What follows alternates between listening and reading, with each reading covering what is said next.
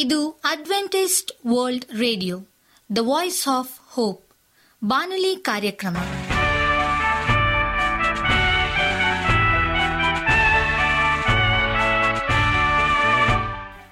ನಮಸ್ಕಾರ ಪ್ರೀತಿಯ ಕೇಳುಗರೆ, ನಾನು ನಿಮ್ಮ ಆಕಾಂಕ್ಷ ಪಾಲ್. ನಮ್ಮ ನಿಲಯದ ಕನ್ನಡ ಕಾರ್ಯಕ್ರಮಕ್ಕೆ ತಮ್ಮೆಲ್ಲರಿಗೂ ಆತ್ಮೀಯ ಸುಸ್ವಾಗತ. ಮುಂದಿನ ಮೂವತ್ತು ನಿಮಿಷಗಳಲ್ಲಿ ಸುಮಧುರ ಹಾಡುಗಳು ಹಾಗೂ ದೇವರ ವಾಕ್ಯವನ್ನು ಕೇಳೋಣ. ಈ ಕಾರ್ಯಕ್ರಮವು ನಿಮಗೆ ಸಂತೋಷ ತರಲೆಂದು ದೇವರಲ್ಲಿ ಪ್ರಾರ್ಥಿಸುತ್ತೇವೆ. ಈ ಕಾರ್ಯಕ್ರಮದ ಪ್ರಾರಂಭದಲ್ಲಿ ಸುಮಧುರ ಗೀತೆಯನ್ನು ಆಲಿಸೋಣ.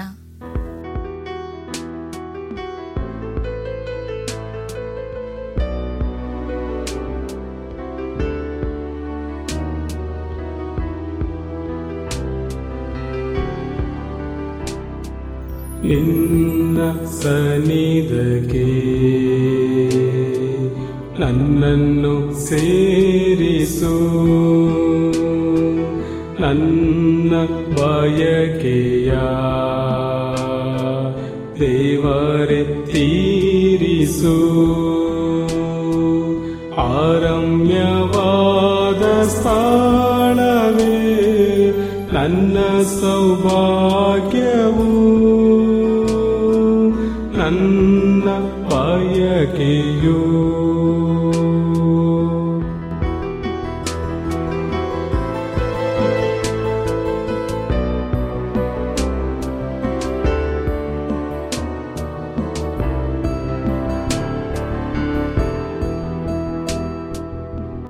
ಬಾಲಿಸುತ್ತ ಕುಂದಿತು ನನ್ನ ಆತ್ಮವು.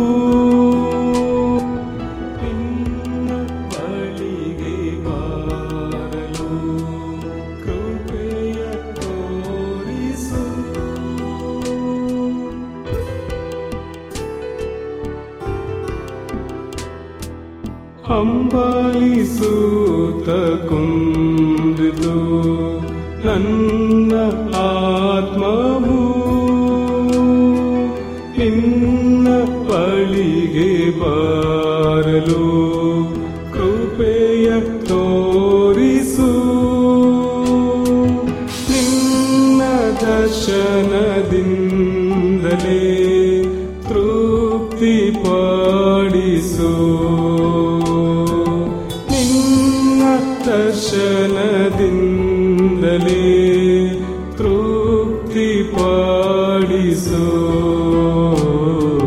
ನಿನ್ನ ಸನ್ನಿಧಿಗೆ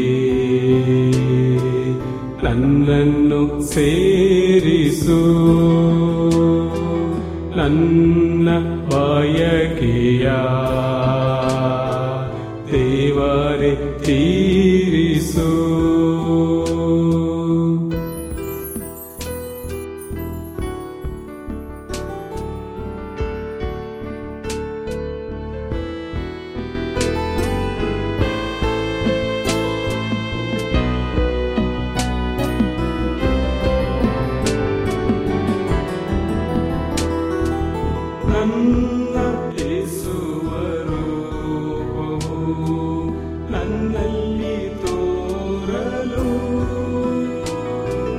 ನಿನ್ನ ಮುಖ ಪ್ರಕಾಶವು ನನ್ನಲ್ಲಿ ಕಾಣಲು,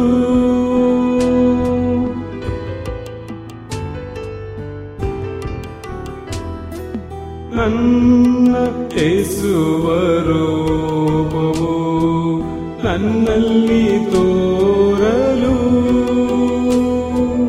ನಿನ್ನ ಮುಖ ಪ್ರಕಾಶ ಆಶವು ನನ್ನಲ್ಲಿ ಕಾಣಲು.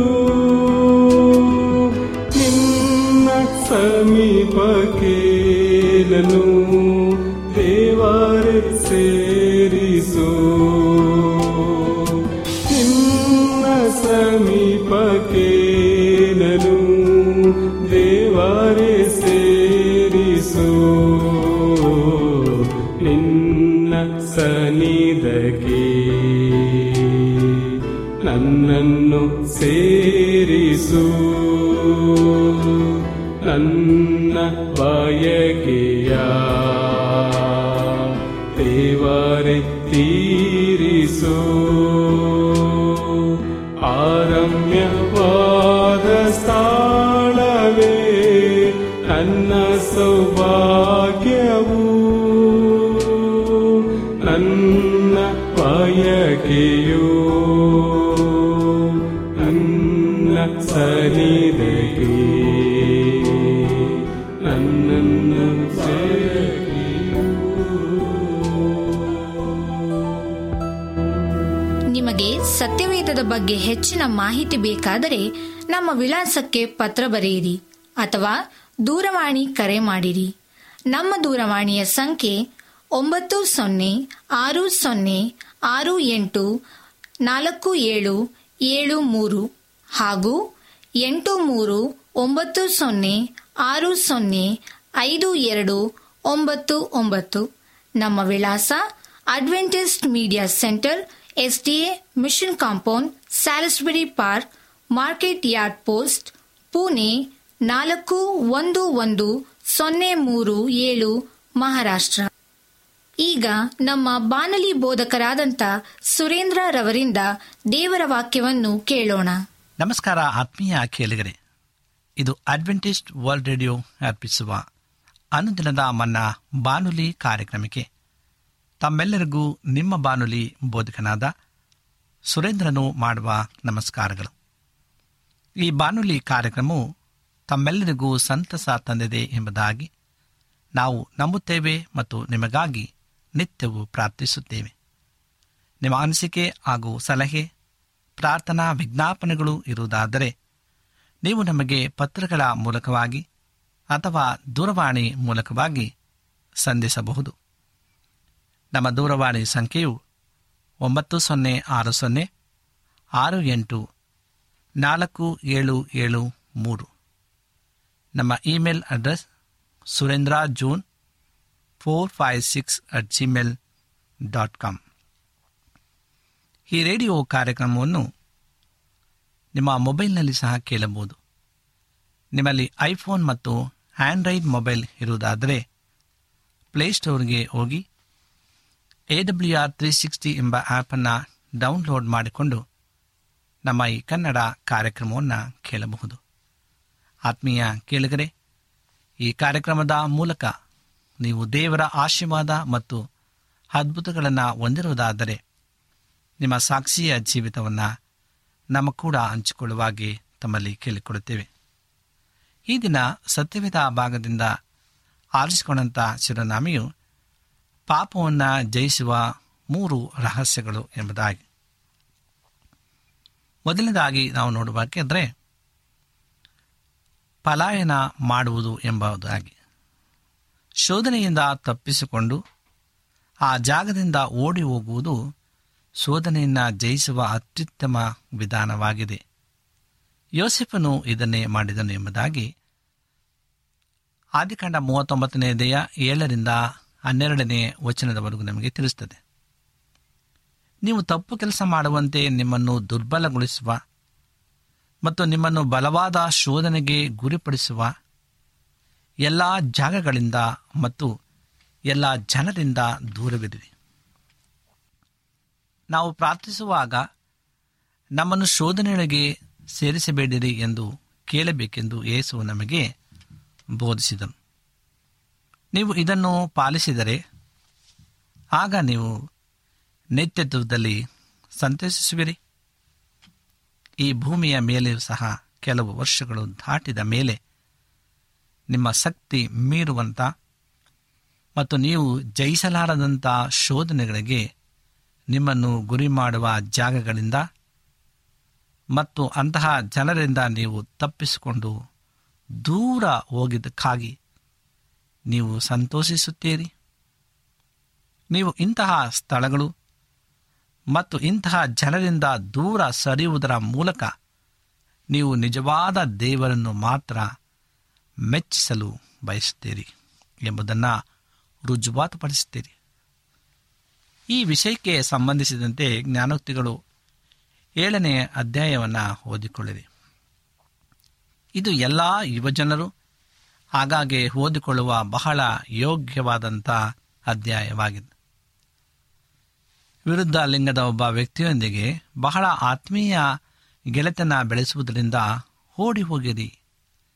ನಿಮ್ಮ ಕಾಮಾಭಿಲಾಷೆಯನ್ನು ಎಬ್ಬಿಸುವ ಮತ್ತು ಪ್ರೋತ್ಸಾಹಿಸುವ ಪುಸ್ತಕ ಅಥವಾ ಪತ್ರಿಕೆಗಳಿಂದ ಮತ್ತು ವೆಬ್ಸೈಟ್ಗಳಿಂದ ದೂರಕ್ಕೆ ಓಡಿರಿ. ನಿಮ್ಮ ಸಮಯವನ್ನು ವ್ಯರ್ಥಗೊಳಿಸುವ ಪ್ರಯೋಜನವಿಲ್ಲದ ಟಿ ವಿ ಕಾರ್ಯಕ್ರಮಗಳಿಂದಲೂ ಸಹ ದೂರ ಓಡಿರಿ. ಹರಟೆ ಮತ್ತು ಚಾಡಿ ಮಾತುಗಳನ್ನು ಕೇಳುವುದರಿಂದ ಓಡಿ ಹೋಗಿರಿ. ಕೆಟ್ಟ ಮಾತುಗಳನ್ನು ಆಲಿಸುವುದು, ಕೆಟ್ಟ ವಿಷಯಗಳ ಬಗ್ಗೆ ಓದುವುದು ಮತ್ತು ಅವುಗಳನ್ನು ನೋಡುವುದರಿಂದ ನಿಮ್ಮಲ್ಲಿ ಕೆಟ್ಟತನದ ಜ್ಞಾನ ಮಾತ್ರ ಹೆಚ್ಚುತ್ತದೆ. ಆದರೆ ಇಂತಹ ಒಲಸು ಸಮಾಚಾರದಿಂದ ನಿಮಗೆ ಏನು ಲಾಭ? ಅದು ನಿಮ್ಮನ್ನು ಒಲಸುಗೊಳಿಸಿ ನಾಶ ಮಾಡ್ತದೆ. ಇನ್ನು ಮುಂದೆ ಇಂತಹ ಎಲ್ಲ ವಿಷಯಗಳಿಗೆ ನೀವು ಕಿವುಡರೂ ಕುರುಡರೂ ಆಗಬೇಕು. ಇತರ ದುಷ್ಟತನದ ಜ್ಞಾನವು ನಿಮ್ಮನ್ನು ಎಂದಿಗೂ ಜಾಣರಾಗಿಸುವುದಿಲ್ಲ. ಸತ್ಯವೇದವು ನಮಗೆ ಒಂದು ಕೊರಿಂದ ಹದಿನಾಲ್ಕು ಇಪ್ಪತ್ತರಲ್ಲಿ ಹೇಳ್ತದೆ, ಕೆಟ್ಟತನದ ವಿಷಯಗಳಲ್ಲಿ ಶಿಶುಗಳಾಗಿಯೇ ಇರಬೇಕು ಎಂದು ಒತ್ತಾಯಿಸುತ್ತದೆ. ಒಂದು ಚಿಕ್ಕ ಮಗುವಿನ ಮನಸ್ಸು ಸ್ವಲ್ಪವೂ ಕೆಟ್ಟತನವಿಲ್ಲದೆ ಶುದ್ಧವಾಗಿದೆ. ಸುವಾರ್ತೆಯು ನೀಡುವ ಒಳ್ಳೆಯ ಸುದ್ದಿ ಏನೆಂದರೆ, ನಾವು ಅನೇಕ ವರ್ಷಗಳವರೆಗೆ ಕೆಟ್ಟ ವಿಷಯಗಳಿಂದ ನಮ್ಮ ಮನಸ್ಸನ್ನು ಅಶುದ್ಧಗೊಳಿಸಿದರೂ ಈಗ ನಾವು ಅದರಿಂದ ಬಿಡುಗಡೆ ಹೊಂದಬೇಕೆಂದು ಹಾತೊರೆಯುತ್ತಿದ್ದರೆ, ನಾವು ಮತ್ತೊಮ್ಮೆ ಚಿಕ್ಕ ಮಗುವಿನ ಶುದ್ಧ ಮನಸ್ಸನ್ನು ಪಡೆಯಲು ಪವಿತ್ರಾತ್ಮನು ಸಹಾಯ ಮಾಡಬಲ್ಲನು. ಇದೇ ದೇವರ ಕೃಪೆಯು ನಮಗಾಗಿ ಮಾಡುವ ಕಾರ್ಯವಾಗಿದೆ. ದೇವರಿಗೆ ಸ್ತೋತ್ರವಾಗಲಿ. ರೋಮಾಪುರದ ಪತ್ರಿಕೆ ಹದಿನಾರನೆಯ ಹತ್ತೊಂಬತ್ತನೇ ವಚನ ಹೇಳುವಾಗೆ, ಒಳ್ಳೆತನದ ವಿಷಯದಲ್ಲಿ ಜಾಣರು, ಕೆಟ್ಟತನದ ವಿಷಯದಲ್ಲಿ ಕಳಂಕ ಇಲ್ಲದವರು ಆಗಿರಲಿಕ್ಕಾಗಿ ನಾವು ಕರೆಯಲ್ಪಟ್ಟಿದ್ದೇವೆ. ಹಾಗಾಗಿ ಯೇಸು ಹೇಗೆ ಜೀವಿಸಿದನು ಎಂದು ತೋರಿಸಬೇಕೆಂದು ಪವಿತ್ರಾತ್ಮನನ್ನು ಕೇಳಿರಿ. ಆಗ ಒಳ್ಳೆತನದ ವಿಷಯದಲ್ಲಿ ಜಾಣರು ಆಗುವುದು ಎಂದರೆ ಏನೆಂದು ನಿಮಗೆ ತಿಳಿಯುತ್ತದೆ. ಎರಡನೇದಾಗಿ, ದುಃಖಿಸುವುದು. ಒಂದು ವೇಳೆ ನೀವು ಪಾಪದಲ್ಲಿ ಜಾರಿ ಬಿದ್ದರೆ ಒಡನೆಯೇ ದುಃಖಿಸಬೇಕು ಮತ್ತು ಪಾಪ ಕ್ಷಮಾಪಣೆಗಾಗಿ ಬೇಡಬೇಕು. ಹೀಗೆ ಮಾಡದಿದ್ದರೆ ಕ್ರಮೇಣವಾಗಿ ನೀವು ಪಾಪವನ್ನು ಹಗುರವಾಗಿ ತೆಗೆದುಕೊಳ್ಳುತ್ತೀರಿ ಮತ್ತು ಜಯವನ್ನು ಪಡೆಯುವುದು ಹೆಚ್ಚು ಹೆಚ್ಚು ಕಠಿಣವಾಗುತ್ತದೆ. ಆದ್ದರಿಂದ ಯಾವುದೇ ಒಂದು ಕ್ಷೇತ್ರದಲ್ಲಿ ದೇವರ ನೀತಿಯ ಮಟ್ಟದಿಂದ ಜಾರಿ ಹೋಗಿರುವ ಪ್ರಜ್ಞೆ ಅಥವಾ ಹರಿವು ನಿಮಗೆ ಉಂಟಾದ ಒಡನೆಯೇ ನೀವು ದೇವರಿಂದ ಶೀಘ್ರ ವಿಮೋಚನೆಯನ್ನು ಹೊಂದುವುದಕ್ಕಾಗಿ ಪಾಪವನ್ನು ಅರಕೆ ಮಾಡಿ ಪಾಪದಿಂದ ದೂರ ಸರಿದು ಪಾಪಕ್ಕಾಗಿ ಪಶ್ಚಾತ್ತಾಪ ಪಡುವುದನ್ನು ಕಲಿಯಬೇಕು. ಪ್ರತಿ ಸಲ ನೀವು ಯಾವುದಾದರೂ ಪಾಪದಲ್ಲಿ ಜಾರಿ ಬಿದ್ದಾಗ ಅದಕ್ಕಾಗಿ ದುಃಖಿಸಿದರೆ ನೀವು ಪಾಪದ ಮೇಲೆ ಜಯದ ಜೀವಿತಕ್ಕಾಗಿ ನಿಜವಾಗಿ ಬಾಯಾರಿದ್ದರೆಂದು ದೇವರು ತಿಳಿದುಕೊಡುತ್ತಾರೆ. ಹಾಗಾಗಿ ಯಾವುದೋ ಒಂದು ವಿಷಯದಲ್ಲಿ ನಿಮ್ಮ ಮನಸ್ಸಾಕ್ಷಿಯಲ್ಲಿ ಸಣ್ಣ ತಳಮಳ ಉಂಟಾದರೆ ತಡವಿಲ್ಲದೆ ಅದನ್ನು ಬಗೆಹರಿಸಿರಿ. ನೀವು ಮಾಡಿದ ಪಾಪ ಕೇವಲ ಮನಸ್ಸಿನ ಯೋಜನೆಗಳಲ್ಲಿ ಮಾಡಿದ ತಪ್ಪೇ ಆಗಿದ್ದರೂ ಸರಿ, ಆ ಪಾಪವನ್ನು ಒಡನೆಯೇ ದೇವರಿಗೆ ಹರಕೆ ಮಾಡಿರಿ. ಯಾರಿಂದ ಕ್ಷಮೆ ಕೇಳಬೇಕೋ ಅದನ್ನು ಕೇಳಿರಿ. ಹಾಗೆ ಮಾಡಿದಾಗ ದೇವರು ಹೀಗೆ ನಿಮ್ಮನ್ನು ಬಹಳ ಹೆಚ್ಚಾಗಿ ಬಲಗೊಳಿಸುತ್ತಾರೆಂದು ನಿಮಗೆ ತಿಳಿಯುತ್ತದೆ.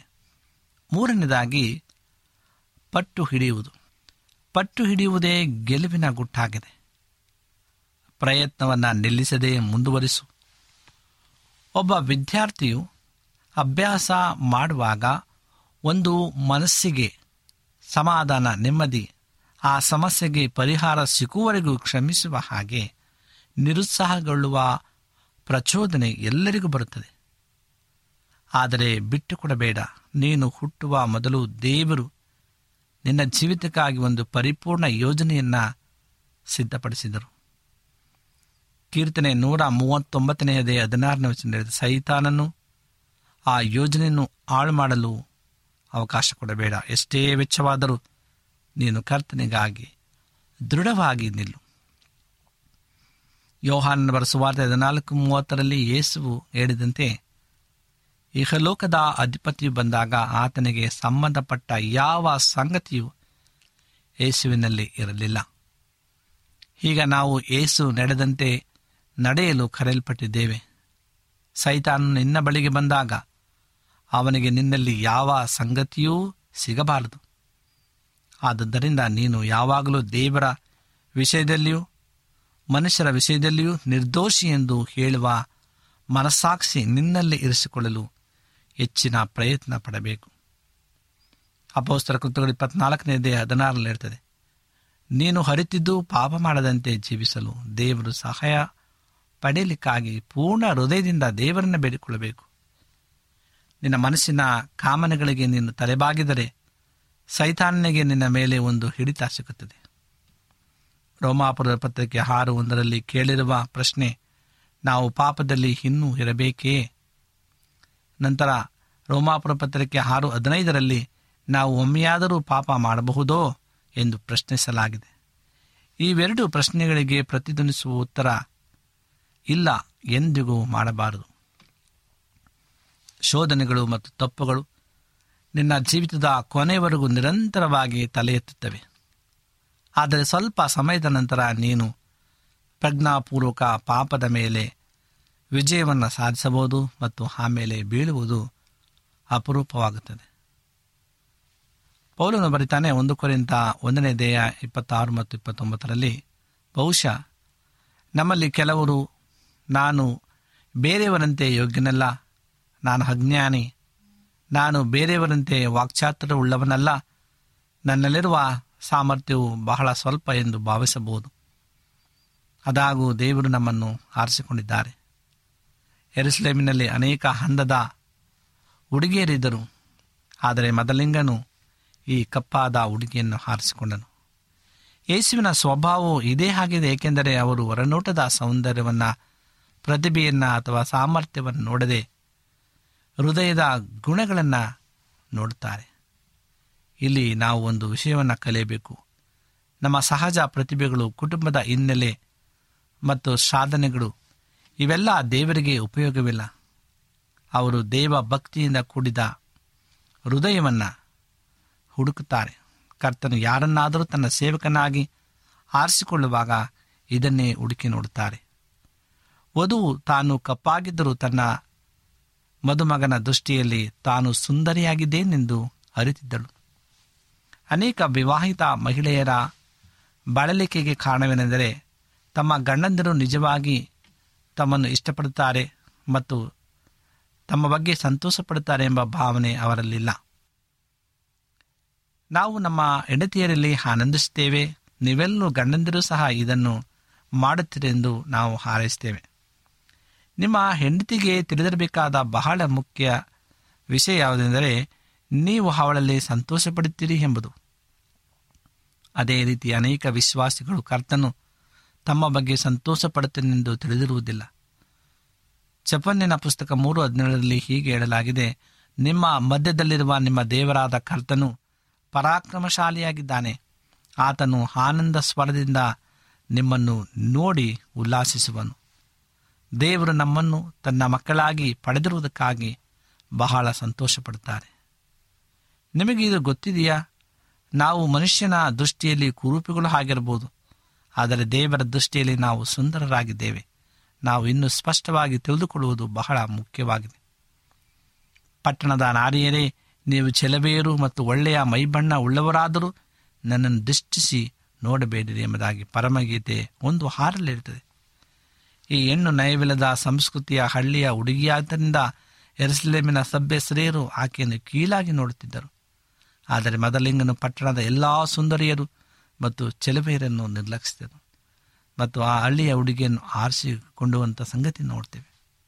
ಹೀಗೆ ಕರ್ತನು ನಮ್ಮನ್ನು ಸಹ ಆರಿಸಿಕೊಂಡಿದ್ದಾನೆ. ಇದಕ್ಕಾಗಿ ಕರ್ತನನ್ನು ಸ್ತುತಿಸಿರಿ. ಇತರ ವಿಶ್ವಾಸಿಗಳು ನಿಮ್ಮನ್ನು ಕೀಳಾಗಿ ನೋಡುತ್ತಿದ್ದೀರಾ? ಇದಕ್ಕಾಗಿ ಎದೆಗುಂದಬೇಡಿರಿ, ಏಕೆಂದರೆ ನೀನು ನಿನ್ನ ಕರ್ತನಿಗೆ ಅಮೂಲ್ಯನು.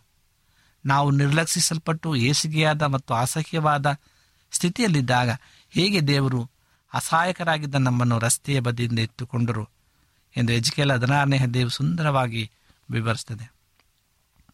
ಪರಮಗೀತೆ ಐದು ಒಂದರಲ್ಲಿ ವಧುವು ತನ್ನ ವರನನ್ನು ಅವನು ಸರ್ವಾಂಗದಲ್ಲಿಯೂ ಮನೋಹರನು, ಇವನೇ ನನ್ನ ಹಿನಿಯನು, ಇವನೇ ನನ್ನ ಪ್ರಿಯನು ಎಂದು ವಿವರಿಸ್ತಾಳೆ. ಯೇಸುವು ನಿಮ್ಮ ರಕ್ಷಕನು ಮಾತ್ರವಲ್ಲ, ಆತ ನಿಮ್ಮ ಹಿನಿಯನು ಅಥವಾ ಸ್ನೇಹಿತನು ಎಂದು ನೀವು ಹೇಳಬಲ್ಲಿರಾ? ಯೇಸುವು ನಿಮ್ಮ ಆತ್ಮೀಯ ಸ್ನೇಹಿತನು ಮತ್ತು ಪ್ರಾಣಪ್ರಿಯನು ಆಗಿರಲಿ.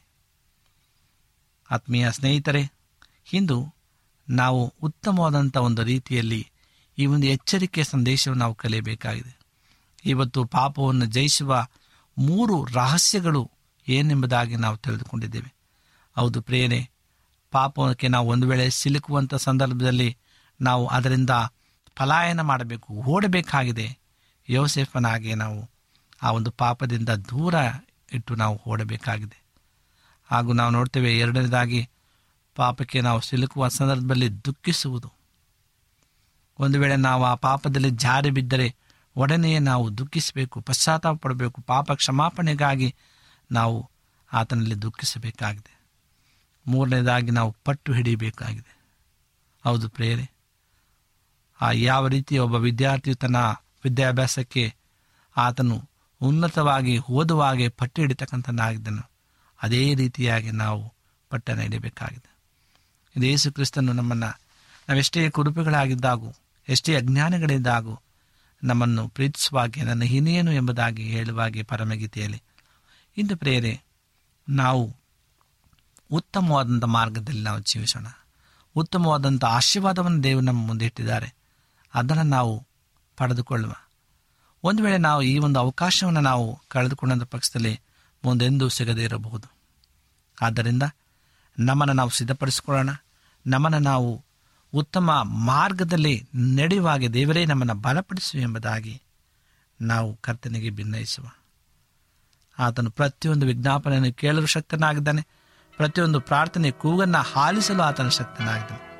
ಇಂದು ಪ್ರೇರೆ, ನಾವು ಸಂಪೂರ್ಣವಾಗಿ ಈ ಪಾಪವನ್ನು ಜಯಿಸುವ ಮೂರು ರಹಸ್ಯಗಳನ್ನು ನಮ್ಮ ಜೀವಿತದಲ್ಲಿ ನಾವು ಅಳವಡಿಸಿಕೊಂಡು ನಡೆಯುವುದಾದರೆ ಖಂಡಿತವಾಗಲೂ ಈ ಪಾಪದ ಲೋಕದಿಂದ ನಾವು ಜಯಿಸಲಿಕ್ಕೆ ಸಾಧ್ಯವಾಗ್ತದೆ. ದೇವರು ನಮ್ಮೆಲ್ಲರಿಗೂ ಆ ಒಂದು ಆಶೀರ್ವಾದವನ್ನು ಕೊಡಲಿ ಮತ್ತು ಆ ರಹಸ್ಯಗಳನ್ನು ನೀವು ಹೆಚ್ಚಾಗಿ ತಿಳಿದುಕೊಂಡು ಕರ್ತನ ಬಳಿಯಲ್ಲಿ ಜೀವಿಸುವಾಗೆ ನಿಮ್ಮಲ್ಲಿ ನಾವು ಬೇಡ್ತಾ ಈ ಸಮಯದಲ್ಲಿ ನಮ್ಮ ಕಣ್ಣುಗಳನ್ನು ಮುಚ್ಚಿ ಪ್ರಾರ್ಥನೆಯನ್ನು ಮಾಡಿಕೊಳ್ಳೋಣ. ಭೂಮಿಯ ಆಕಾಶಗಳ ಒಡೆಯನೇ, ಸರ್ವಸಕ್ತನೇ, ಪರಿಶುದ್ಧನಾದಂಥ ದೇವರೇ, ನಿನಗೆ ಸ್ತೋತ್ರ. ನಿನ್ನ ಅಪಾರವಂಥ ಪ್ರೀತಿ ಕರುಣೆಗಳಿಗಾಗಿ ಸ್ತೋತ್ರ, ನಿನ್ನ ಕೊಟ್ಟಂಥ ಆಶೀರ್ವಾದಕ್ಕಾಗಿ ಸ್ತೋತ್ರ. ಈ ಸಮಯದಲ್ಲಿ ಪಾಪವನ್ನು ಜಯಿಸುವ ಮೂರು ರಹಸ್ಯಗಳ ವಿಷಯವಾಗಿ ತಿಳಿದುಕೊಳ್ಳಲು ಸಹಾಯ ಮಾಡೋದಕ್ಕಾಗಿ ಸ್ತೋತ್ರ. ಕರ್ತನೇ, ನಮ್ಮನ್ನು ಬಲಪಡಿಸು, ಆತ್ಮೀಕವಾಗಿ ನಡೆಸು. ಒಂದು ವೇಳೆ ನಾವು ಈ ಒಂದು ರಹಸ್ಯಗಳನ್ನು ತಿಳಿಲಾರದೆ ಇದ್ದಂಥ ಪಕ್ಷದಲ್ಲಿ ಕರ್ತನೆ ಆ ಗುಡಾರ್ಥಗಳು ನಮಗೆ ತಿಳಿಸಿ ನಾವು ಉತ್ತಮ ಮಾರ್ಗದಲ್ಲಿ ನಡೆಯುವಂತೆ ನಮಗೆ ಸಹಾಯ ಮಾಡು. ವಾಕ್ಯಗಳನ್ನು ಕೇಳುವಂಥ ಪ್ರತಿಯೊಬ್ಬ ನಿನ್ನ ಮಕ್ಕಳನ್ನು, ಪ್ರಾರ್ಥನೆಯಲ್ಲಿ ಭಾಗಿಯಾಗಿರ್ತಕ್ಕಂಥ ಎಲ್ಲ ನಿನ್ನ ಪ್ರಿಯರನ್ನು ಆಶ್ರಯಿಸಿ ನಮ್ಮನ್ನು ನಿನ್ನ ಮಾರ್ಗದಲ್ಲಿ ನಡೆಸಬೇಕಾಗಿ ಯೇಸುವಿನ ನಾಮದಲ್ಲಿ ಬೇಡಿಕೊಡುತ್ತೇವೆ ತಂದೆಯೇ, ಆಮೇಲೆ. ನಿಮಗೆ ಸತ್ಯವೇದದ ಬಗ್ಗೆ ಹೆಚ್ಚಿನ ಮಾಹಿತಿ ಬೇಕಾದರೆ ನಮ್ಮ ವಿಳಾಸಕ್ಕೆ ಪತ್ರ ಬರೆಯಿರಿ ಅಥವಾ ದೂರವಾಣಿ ಕರೆ ಮಾಡಿರಿ. ನಮ್ಮ ದೂರವಾಣಿಯ ಸಂಖ್ಯೆ ಒಂಬತ್ತು ಸೊನ್ನೆ ಆರು ಸೊನ್ನೆ ಆರು ಎಂಟು ನಾಲ್ಕು ಏಳು ಏಳು ಮೂರು ಹಾಗೂ ಎಂಟು ಮೂರು ಒಂಬತ್ತು ಸೊನ್ನೆ ಆರು ಸೊನ್ನೆ ಐದು ಎರಡು ಒಂಬತ್ತು ಒಂಬತ್ತು. ನಮ್ಮ ವಿಳಾಸ Adventist media centre, S D A mission compound, Salisbury park, market yard post, Pune ನಾಲ್ಕು ಒಂದು ಒಂದು ಸೊನ್ನೆ ಮೂರು ಏಳು, ಮಹಾರಾಷ್ಟ್ರ. ಮತ್ತೆ ಮುಂದಿನ ಕಾರ್ಯಕ್ರಮದಲ್ಲಿ ಭೇಟಿಯಾಗುವ. ನಮಸ್ಕಾರಗಳು. ಬಾಲಿಸೂತ ಕುಂದಿತು ನನ್ನ ಆತ್ಮವು, ನಿನ್ನ ಬಳಿಗೆ ಬಾರಲು ಕೃಪೆಯ ತೋರಿಸು.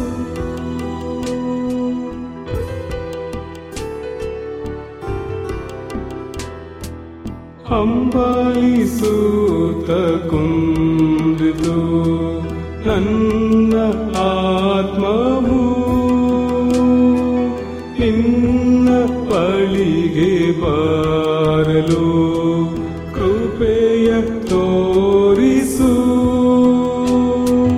ನಿನ್ನದ ದರ್ಶನದಿಂದಲೇ ತೃಪ್ತಿ ಪಾಡಿಸೋ,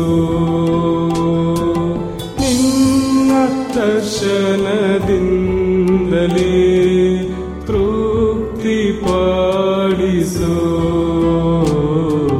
ನಿನ್ನ ಸನ್ನಿಧಿಗೆ ನನ್ನನ್ನು ಸೇರಿಸು, ನನ್ನ ಬಯಕೆಯ ದೇವರೇ ತೀರಿಸು.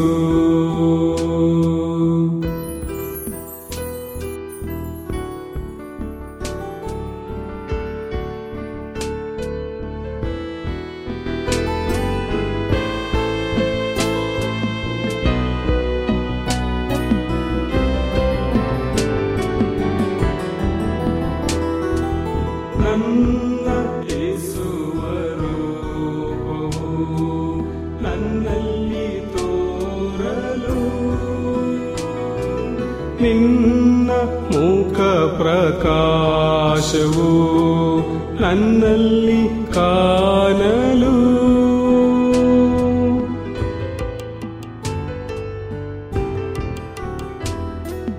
ನನ್ನ ಯೇಸುವ ರೂಪವು ನನ್ನಲ್ಲಿ ತೋರಲು, ನಿನ್ನ ಮುಖ ಪ್ರಕಾಶವು ನನ್ನಲ್ಲಿ ಕಾಣಲು, ನಿನ್ನ ಸಮೀಪಕ್ಕೆ ನಾನು ದೇವರೇ ಸೇರಿಸು, ನಿನ್ನ ಸಮೀಪಕ್ಕೆ ನಾನು ದೇವರೇ ಸೇರಿಸು, ನಿನ್ನ ಸನ್ನಿಧಿಗೆ ನನ್ನನ್ನು ಸೇರಿಸು, ನನ್ನ ಬಯಕೆಯ ದೇವರೇ ತೀರಿಸು. ಆರಮ್ಯವಾದ ಸ್ಥಾನವೇ ನನ್ನ ಸೌಭಾಗ್ಯವು, ನನ್ನ ಬಯಕೆಯು ಸರಿ